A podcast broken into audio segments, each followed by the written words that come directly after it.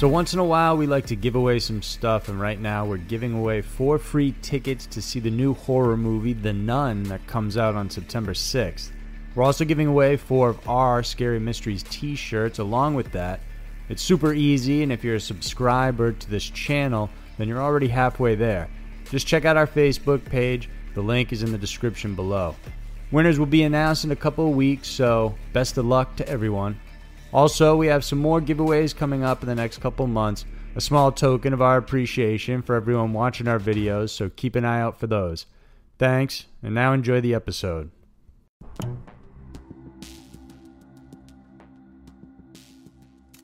Four extremely strange but true UFO encounters.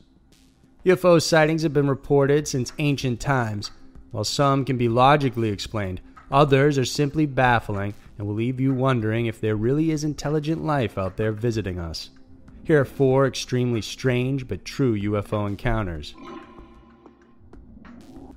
Number 4. Cape Girardeau UFO Crash. In July of 1941, Reverend William Huffman of Cape Girardeau, Missouri, was asked by local police to pray over victims from a crash site just outside of town. It was 9:30 p.m. and the site was a 10 to 15 mile trip to the outskirts. Once he got there, the place was surrounded by police, fire department, photographers, FBI agents, and others. The Reverend was led through the scene, and as he walked, he noticed the crash site had lots of debris, as if the craft had actually exploded. Pieces were strewn everywhere, and most of the police were collecting them. In one corner was a larger piece he described as being disc shaped with no visible seams, and it was shiny and metallic. He soon found himself directed toward three bodies on the ground, but they weren't human. He said two of the beings were already dead, while a third one was barely breathing. The Reverend prayed over the third being as the creature took its last breath. He then kneeled before the other two bodies and prayed over them as well. He described the creatures as having small bodies with long arms and fingers. They didn't seem to have a bone structure, but had wrinkly, aluminum like skin. Their heads were big in proportion to the rest of their bodies, and they bore large oval shaped eyes. In place of their noses were small holes. Right below that was a tiny mouth. Curiously, the Reverend's description of the aliens is similar to what we term as grays today. Afterwards, the Reverend was permitted to look inside what was left of the mysterious craft. As he peeked in, he saw the walls had strange writing, similar to hieroglyphics, and various panels of control. Soon the military came and secured the site. Him, along with the others, were sworn to secrecy on grounds of national security. They were told to forget the incident altogether and to never speak of it to anyone else. But the Reverend went against this and shared the information to his wife and children. For years, the family kept the story a secret until Charlotte Mann, the Reverend's granddaughter, broke the silence. She had heard bits and pieces of the story over the years, but it wasn't until her grandmother Floy was stricken with cancer that she finally told them about what the Reverend had experienced. She explained that they even received a picture of the aliens when a photographer at the scene gave him a copy weeks after the incident. This photographer said he wanted someone else to have a copy and thought of giving one to the Reverend. Unfortunately, the Reverend loaned this picture to a friend for investigative purposes, but never got it back. To this day, the Cape Girardeau incident remains a mystery. If indeed true, it could be the first major UFO crash recorded in U.S. history, as it happened some six years before the incident in Roswell, New Mexico. Number 3. Broadhaven.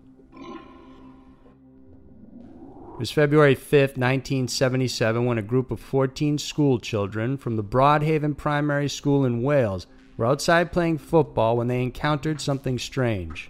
On a field beside their school, they saw a disc shaped craft.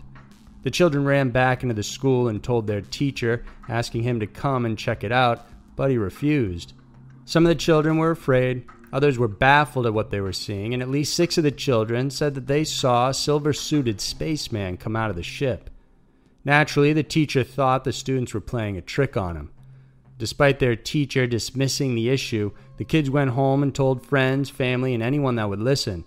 Not finding any adult willing to believe them, they decided to get the police involved.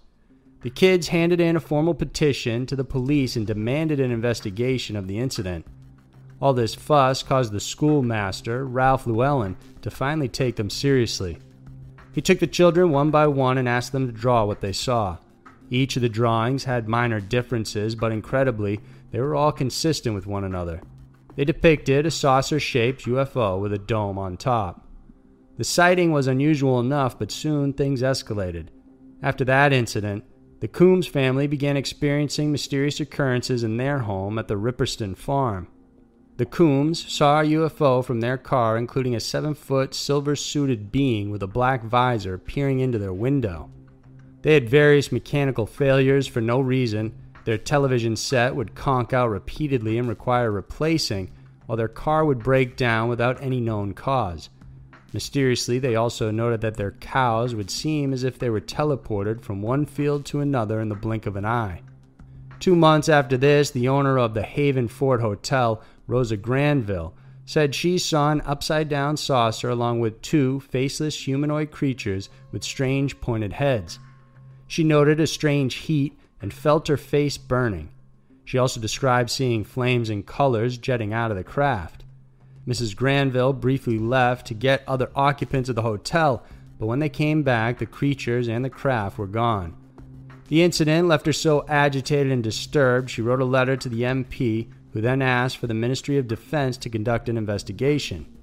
Mrs. Granville received a visit from a Royal Air Force officer who listened to her story and concluded that even he was mystified by it all. Over time, the incident at Broadhaven has captured the imaginations of many. Skeptics say what happened was a clever hoax and that the silver suits described looked like fire protection outfits from a nearby oil refinery. Regardless, the mystery of Broadhaven has never been sufficiently explained. Number 2. Copley Woods Encounter.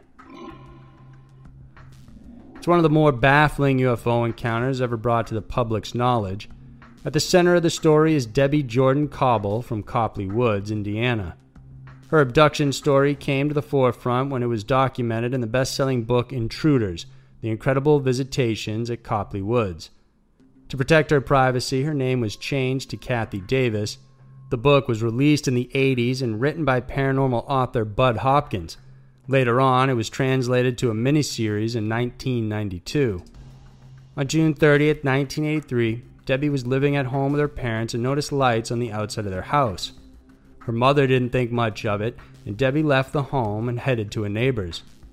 On her way out, she passed by the pump house and pool to see if anyone was there, but the lights were gone. When she got to her friend's house, her mother called and asked her to come home right away. She seemed spooked by something. Debbie went back using the same route and checked again if the lights at the pump house were on, but they weren't.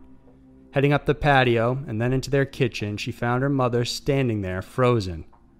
Thinking that there might be an intruder on the property, Debbie took an empty shotgun and told her mother she was going to check the pump house. Once there, she couldn't find anyone, but while heading out, she suddenly felt a burning sensation run through her. She described it as being able to feel every molecule in her body, and it felt like it was on fire. She then herself also couldn't move. Her next conscious thought was hearing her mother calling her name, so she went back towards the house but felt something was off. For some reason, she felt like she needed to take a bath or wash herself, so she called her friend over and asked if she wanted to go swimming. But within minutes of heading to the pool, she got sick. The following day, she woke up with swollen eyes. Once examined, the eye doctor asked her if she directly looked at a welder's torch because she had severe conjunctivitis, and it took weeks before the pain went away. The following year, in 1984, she and her family noticed a clear and distinct patch in her yard. As bits and pieces of her memory of the incident returned, she began piecing them together as best she could. She spent much of her year thinking she was going crazy and said she would often be deathly afraid of going to a particular bathroom in her house because it had a window that overlooked the patch in the yard. She felt someone or something would snatch her out of the window if she went in. The family also experienced unusual incidents in their home that year, Moving lights and orbs, including objects and various electrical malfunctions, became commonplace. Debbie's memories came in parts, never in a full blast. She remembered being taken aboard a ship and being surrounded by children, which was her term for the small creatures that took her. She eventually found a book written by Bud Hopkins and decided to get in touch with him to share her story. Her tale of alien abduction became the central focus of his book, Intruders, but Debbie also wrote a book of her own along with her sister, who also experienced an unusual UFO incident of her own. In it, Debbie talks about how the ETs impregnated her and later on removed the fetus. Eventually, they took her again and introduced her to her alien human hybrid offspring and for many years she had other strange encounters with ETs. To this day, the Copley Woods incident and Debbie's experience continues to be a mystery.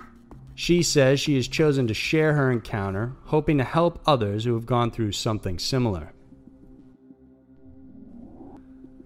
Number 1 Montreal Sighting For years, countless Canadians in Montreal have encountered strange UFO sightings in their skies. One of the stranger ones occurred in November of 1990. At 7:20 p.m. on November 7th, a woman was using the swimming pool at the Place Bonaventure Hotel when she noticed strange glowing lights in the sky. The lights were a combination of amber, green, and yellow. It seemed to be emanating from a craft which moved silently towards the hotel until it stopped and remained motionless directly above it. The woman informed the guard, who in turn informed the hotel manager and staff.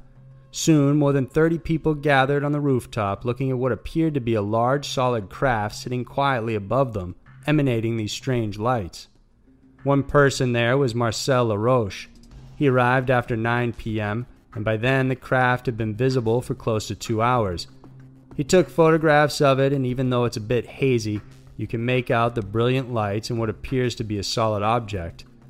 The witnesses said the lights would appear to glow brighter at times, and fearing it might be a threat, the hotel management called police. An officer arrived and saw the object himself. He called his superior, Chief Robert Mason, who arrived on the scene and saw the object as well. He ordered spotlights from a nearby construction project to be turned off to eliminate the possibility it might be some weird reflection. But once that was done, the lights in the sky were still there. The chief also contacted a nearby airport and military base, but both denied seeing anything on their radar. Mason would later go on to say that he had a feeling the person in the military wasn't completely truthful. In one instance, a cargo plane flew between the hotel and the object above it. This allowed Mason and the witnesses to estimate how big the object actually was. It's believed the cargo plane, which showed up in radar, was flying at an altitude of 6,000 feet, while the mysterious craft was likely hovering at 10,000 feet. Mason estimated it was the size of at least five full football fields. The strange lights were visible for hours before the clouds completely enveloped it at around 10 p.m. Oddly, the following day, someone went over to the police department and confiscated all police statements taken from the witnesses and other official documents. To this day, these reports have never been made public. However, Dr. Richard Haines, a former NASA scientist and UFO researcher, conducted his own study of the incident in 1992. He gathered evidence and spoke with witnesses and concluded that evidence for the existence of a highly unusual, hovering, silent large object is indisputable. But what exactly it was and from where it came from remains unanswered. Over time, this UFO incident has become largely forgotten, but Montreal has seen more bizarre UFO activity since then. On October 2, 2014, thousands of viewers saw a strange glowing green orb on national television as a reporter was delivering her news. As she's speaking, on the left side, a green orb suddenly pulses. Interestingly, the same evening, reports of glowing green orbs were seen above Ontario and even New Jersey. On May 29, 2018, a pair of two highly reflective objects in the sky were recorded by someone going on a picnic with two friends. They were curious what it was and decided to aim their camera phone into the sky to record the mysterious things. I'll put the links to both those videos in the description below so you can check them out. So there were four extremely strange but true UFO encounters. Real or not, there's no denying UFOs or unidentified flying objects are real to those who have seen or experienced them. Whether they are actual beings from outer space, unique Earth phenomena, or man made objects we've yet to know about, we can only sit tight and wait for an answer. If you enjoyed this video, then please consider supporting us on Patreon, buying a Scary Mysteries t shirt, or just subscribe and give us a thumbs up. We have new videos coming out every single week that we know you'll want to check out. Thanks for watching. I'll see you soon.